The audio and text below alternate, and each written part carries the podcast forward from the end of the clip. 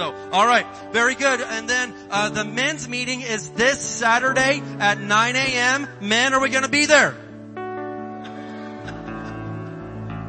Okay. We're gonna be there. All right. We're gonna wake you guys up tonight. I'm telling you right now, we will get you going. But men's meeting Saturday, 9 a.m. Uh, we're going to do it kind of pitch in style. So uh, bring in a dish, men, to share uh, for breakfast. Uh, last time we had some cereal and donuts. It was a great time, and uh, we can do this though. We're going to make it happen. So be there 9 a.m. Saturday for the word and some fellowship, and then also the women's meeting will be the next Friday, Friday the 13th at 6.30 p.m. Mrs. Pastor's got a great night planned for you ladies for your 2023 kickoff to that. Amen. Who is excited about this new year and all that God's doing in our lives, man? It's awesome. Alright. Well, who knows what time it is now?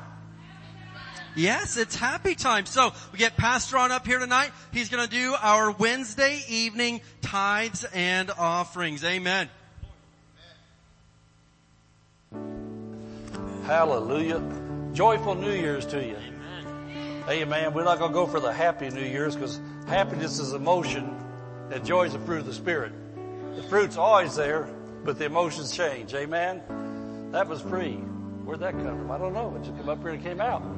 But glory to God, I go for the joy. Hold up your hands. You need an envelope for your tithes or your offerings. And uh, I'm, I'm going to read Psalms 37, 25. Psalms 37, 25. I'll give you time to turn there in your Bible so you can see it since we don't have that. Unless you want to come up here and stand and look at this screen. Amen. So your iPhones, your iPads, your whatever you use, look at the Word of God. You need to see this with your eyes because this is the difference between life and death. If you get the Word of God working in your life, and especially, I'm thinking as I share this about the finances. How many do know that the finances of America are kind of shaky right now? And there's no guarantee about your job, but the Word of God always works. I'm going to say it again. There's no guarantees about your job or your income, but the Word of God always works. Psalms 37, 25. David said, I've been young and now I'm old. Well, like I said about myself, except I'm not going to go over the old, I'll say I've been young, now I'm older. Because I'm not old yet, but I'm getting there.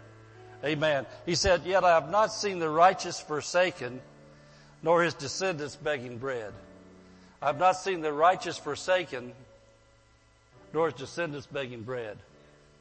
How many know that the Bible says when you're born